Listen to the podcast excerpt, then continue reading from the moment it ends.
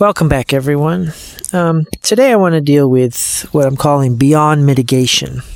I've touched on this on some of the other podcasts, but um, I really wanted to delve a little deeper and spell things out a little more um, because I, I, actually think out of if there was one thing I want to get across from my podcast, it would be this concept, and um, because I think it's not just applicable to regenerative agriculture, but it's sort of a a worldview, a way of approaching life in general. So I, I, wanted to start with an anecdote that I had heard on a podcast. Uh, I think it was Primal Blueprint. I think Elle was interviewing a guy named Calvin Ballister, and um, I I think if I remember the details right, he had been a construction worker and he had fallen from a significant height and he had fallen down onto concrete, had had crazy injuries, including severe head trauma. And the doctors had given him like 10% chance to live. And if he did live, it was most likely he was going to be a vegetable. But uh, he had recovered. He had, you know, recovered from paralysis. He had eventually been able to talk and breathe on his own. And then he just kept improving. And much of his journey of improvement had to do with nutrition. So they had been talking a lot about all these physical things and how um, all these improvements. And, you know, it was all about uh, you know, good food, which included the saturated fats and the meat and all that. But what I wanted to get at was a little anecdote. Well, she moved on and she asked him about like emotional issues and, and how he had to deal with. Obviously, he had to have had dealt with some despair, you know, and so he, I loved his answer. His answer was that he, he saw the brain much like a garden and how there's thousands upon thousands upon thousands of neurons and they're all making these connections and synapses and it just there's going to be so many different kinds of plants or and some of them are going to be good juicy you know uh, garden plants and others are going to be weeds. And he's really you know his view was that you just couldn't spend your time just trying to go around weeding out the well ripping up all the weeds out. And so you know for him it was an issue of you really got to cultivate those the good thoughts you got to cultivate the good patterns and then they if they can just become healthy enough they just sort of there's not as much room for the weeds to be there. And they get sort of out outgrown by all the other all, all, all the good things. And um, and in fact to to focus on the weeds somewhat is is oftentimes you give them more attention than they warrant and they often under that sort of tension they kind of grow in their own way and become the focus. Um, whereas he thought really the focus needed to be the positive. And that's kind of what i'm getting at and I, and I do think that how this is applicable very much is um, you know when we're when we're dealing with kids and you know we may start out in life where we're like hey no don't you know don't go down the stairs head first that you know you cause severe damage. Don't cross the street without holding hands you know. Um, you know if we, we have a lot of do's and don'ts you know and at the very beginning of, of life they have to sort of learn how to navigate and mostly so that they you know, can remain safe, mostly so that they aren't a danger to themselves and others. And, and, and that's appropriate, at, you know, at the very beginning level. Um, but it would be extremely sad if that was really the ultimate goal of anyone's relationship with their child. Um, you want to move on to one of, of much more rich and uh, about positive things. Um, and this, this can also be very much, um, I would draw parallels to spirituality where um, you you have in the Old Testament with your your do's and your don'ts and thou shalt not and you know don't steal and don't lie and don't covet and don't you know com- you know don't do all these things that um, when came down to it you know uh, Jesus summed them up as love your neighbor as yourself. And in that positive thing, obviously, there's it's so much more rich, and um, and those other things are just kind of a given. You don't. if you love someone, you don't you don't steal from them, you don't cheat on them, you don't um, you, you, don't do you know you don't lie to them. So um, with that in mind, I, I think that we could stand to really bear that sort of approach when we think of issues like environmental issues or agricultural issues. Um, and because the predominant approach of how we try to solve the problems of today is about mitigation. And in many cases, this is appropriate. This is like the little kid, right? So if we have, um, if we want to limit damage, like for instance, like in milk, right? We have a a history in this country where there was a point where they were bringing milk to the cities and it was not staying fresh long enough, so it got bad and people were getting sick. So, you know, then we started um, heating it up and pasteurizing and homogenizing it. And we built a whole system on that as if that was the real that was the real end goal instead of that being sort of a stopgap measure of a situation where you weren't getting the real thing. And so here we have, you know, at this point, definitely, you know, it's an issue of safety. You don't want to drink the, the regular conventional milk because there's a significant percentage of that that's, you know, it's got pus in it it's from the mastitis and the sick animals, and it just simply wouldn't be safe to drink. Um, you know, and we have this approach as well, you know, for, for climate change or whatnot. You know, we have this idea that, you know, we'll offset things like if we have, we can plant trees to offset damage. You know, I remember listening to, a, you know, a musician at one point and his wife was into sustainable issues and they asked him why he was driving around can't remember it was a Jaguar or if it was an SUV or whatever, some sort of question. And he was like, well, it, you know, I'm fine. I don't mind if I, if I'm using up some you know, not being energy efficient here because I've paid so much money here to have a thousand trees planted over here. And so for, you know, it becomes this sort of equation, um, you know, the same sort of equation would be going to like carbon tax, right? So where you, you quantify things and you can trade. And then, you know, if you're going to pollute over here, that means that you have to buy up someone's carbon, you know, you know, some sort of number of carbon so that someone else is not polluting as much, which may all be important steps of us being able to, you know, get control once again over the industry and, and its levels of, of, you know, of, of damage. That's one way to get control of damage, but it's really not a true answer. And when it comes to food and it comes to agriculture, this is the category that I automatically put organic in. I think it's the very rare case that organic actually goes beyond mitigation. And so, pretty much, and, and this can really be uh, gives you a clue in that much of the organic food is done and produced by the exact same producers who are producing the conventional food. Um, I believe this happens with vegetables, but and I know it happens with animals, so that you may have you know several buildings of a hundred thousand chickens or whatever um, laying eggs and they're fed conventional feed and whatnot.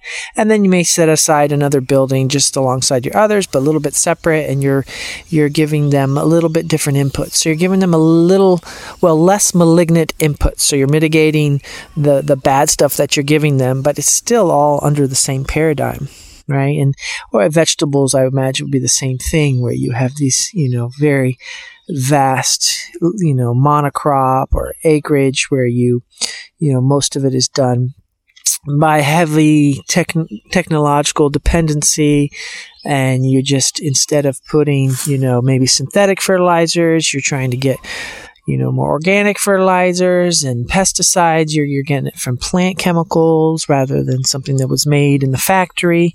But you haven't really changed your paradigm and this is very uh, very important in the sense that we never change our focus. We never get beyond this relationship with our child of, you know, don't don't go out in the street, you know, without holding an adult's hand or, you know, where we're stuck in this very simplistic and it just doesn't get us very far.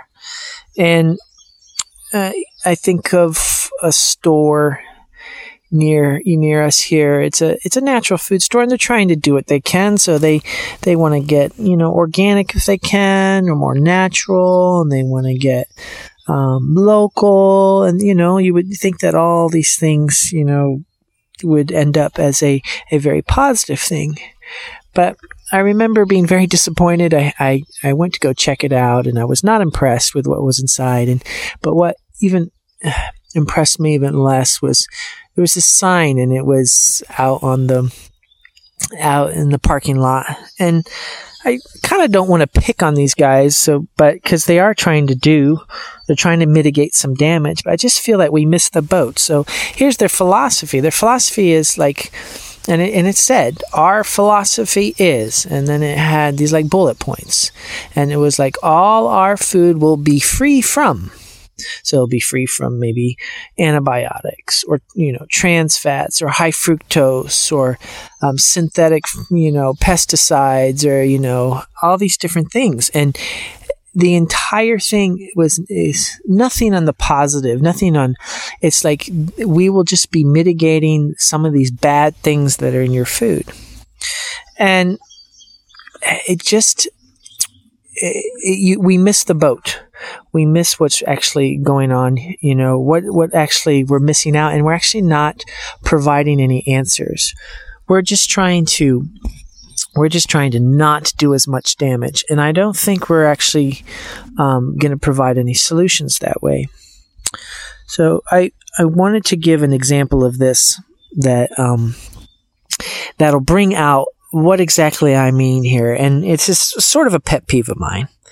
And, uh, well, let me give a little anecdote because this just happened not too long ago. I was at the farmer's market and it was on a Wednesday, so it wasn't quite as busy. And it was also at the start of the season, so there weren't as many vendors, so there were some extra spots underneath the structure. And at those times, you know, you can be a, a group of something and you can just pay a small fee and then you set up a booth and you can um, in this case, it was an environmental group, and they were all about sustainability and um, they um, it was a student group from the college at Virginia Tech and and very well meaning intentional um, you know well intentioned kids and they they had all these signs out and of course they're right next to me and uh, they bring out that sign that always comes out at these sustainable um, things, and it's this water chart.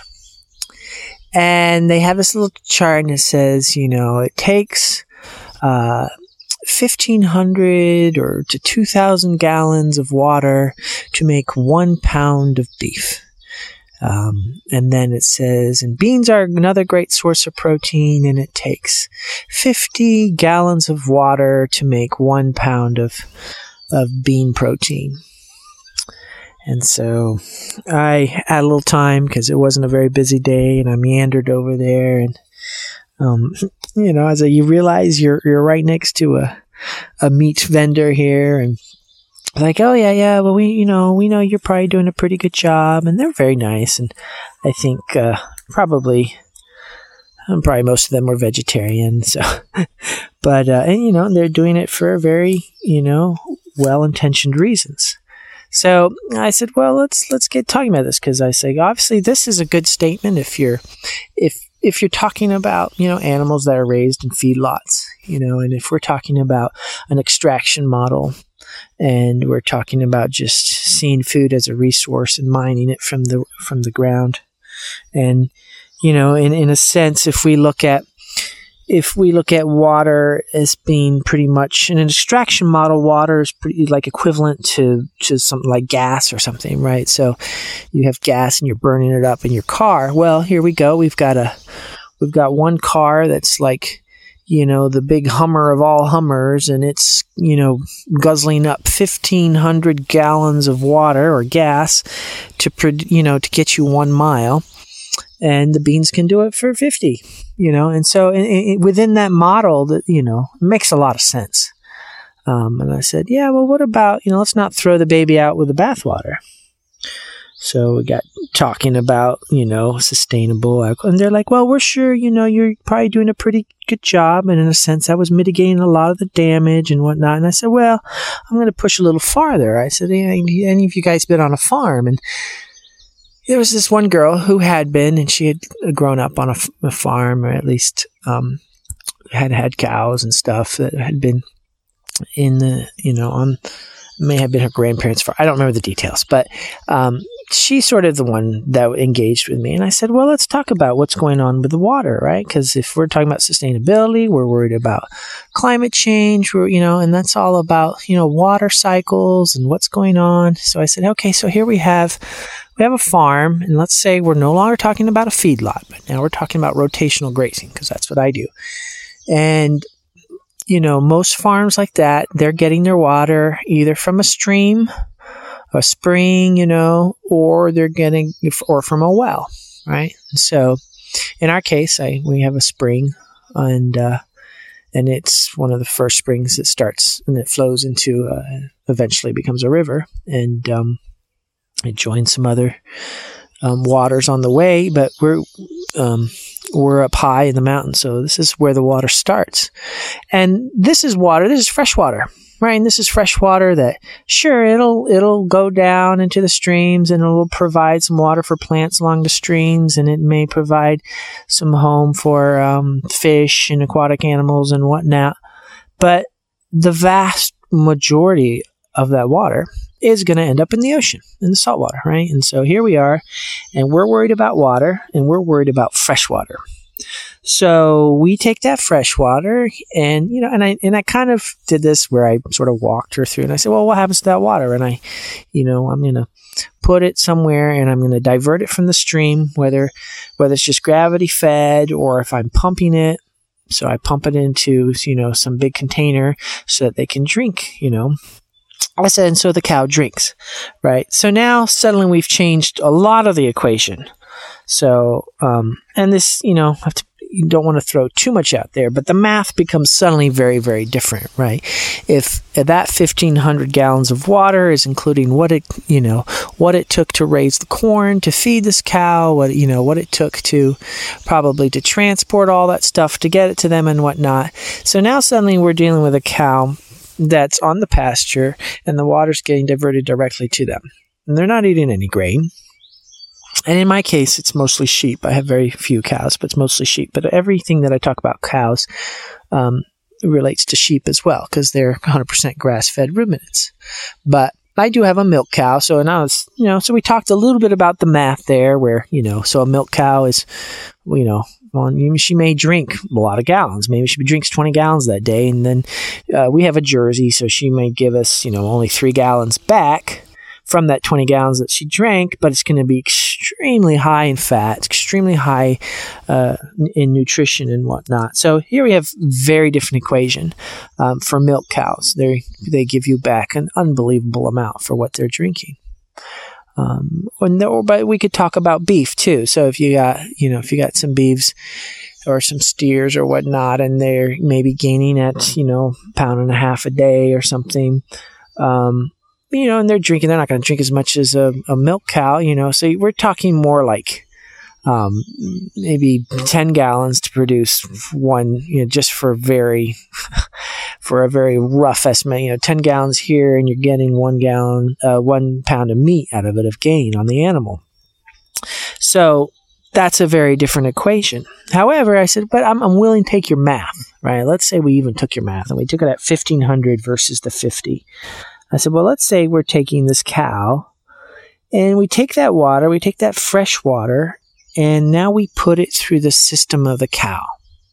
So we're taking it out of this water, that vast majority of it is going to end up in the saltwater ocean, and we give it to this cow. And then what happens to it? And then this girl was plenty, you know, plenty informed, and she knew that okay, well, you know, most of it, some of it goes to growing the animal, but a lot of it goes into the urine, and the urine is full of all sorts of nutrients. And the urine is full of very heavy nitrogen, you know, and salt and all this stuff, and so that gets peed out and it goes to the pasture, and so there we go. And we got the grass and and uh, pasture, and then suddenly they're getting a nice flush of nitrogen, and they're getting water, and that organic material that's in the soil is able to retain that water, and so we've now we've now taken that water and we've put it through the system and we've ameliorated that water. And then as it comes out of that system, because this is what those eco ecological cycles do, they, you know, the output from one system is not waste, but actually it has, you know, increased in benefit and it's the input to the next one. And so it's all about growing soil. It's all about retaining organic material. It's all about retaining fresh water on the land. It's all about, you know, sequestering more carbon. And so here we have a system and, and I said, well, let's talk about the beans a little bit, right? So here we have beans and, um, it's probably been plowed. So you've disturbed, you know, you, you've, you've taken your, your vegetables and you've plowed the land very, very probably with a technology, probably with a tractor and everything. So you've used gas for that and you, you've plowed it and you planted it and maybe you fertilized it and you did all this, um, thing. And, um, you know, I got a little bit into the darker side of, of growing vegetables, where you're you're you're disturbing the soil, and you're you're breaking the structure, and then who knows what you've put, what sort of implements, you know, inputs have you given for this bean to grow, and and have are they chemical and based, and have they killed, you know, plant life as well as you know animal life or bacterial life within the soil, you know, and all you know. However, you've only used fifty gallons of water to grow that pound of beans. But what has the beans actually returned to the soil? Very little, if like next to nothing, especially compared to what a cow has done when they've taken that water. And so, you know, and this girl that I was talking to, this mainly this one girl. The others were just kind of on the side listening, sort of vaguely, not sure what they thought about this crazy man. But, you know, she's like, oh, you're right. It's really not, you know, as you're not really doing as much damage as I thought. And I said, well, let me push it just a little further. And, and I said, well, if you had the choice, what, you know, even if I take your math, which is ridiculous, it's math based on an entirely different system. But even if you took your math and you said, I want to take 50 gallons of water and put it to this bean, and I'm going to use it up like gas because that's an extraction system or I'm going to take 1,500 gallons to make one pound of meat, which is bad math anyways, but even if it was good math, but if I was taking that 15 that you know 1500 gallons of water and I was putting it through a system that actually was making that water better and then I was giving nitrogen in return to the plants and helping the plants grow and helping the soil grow.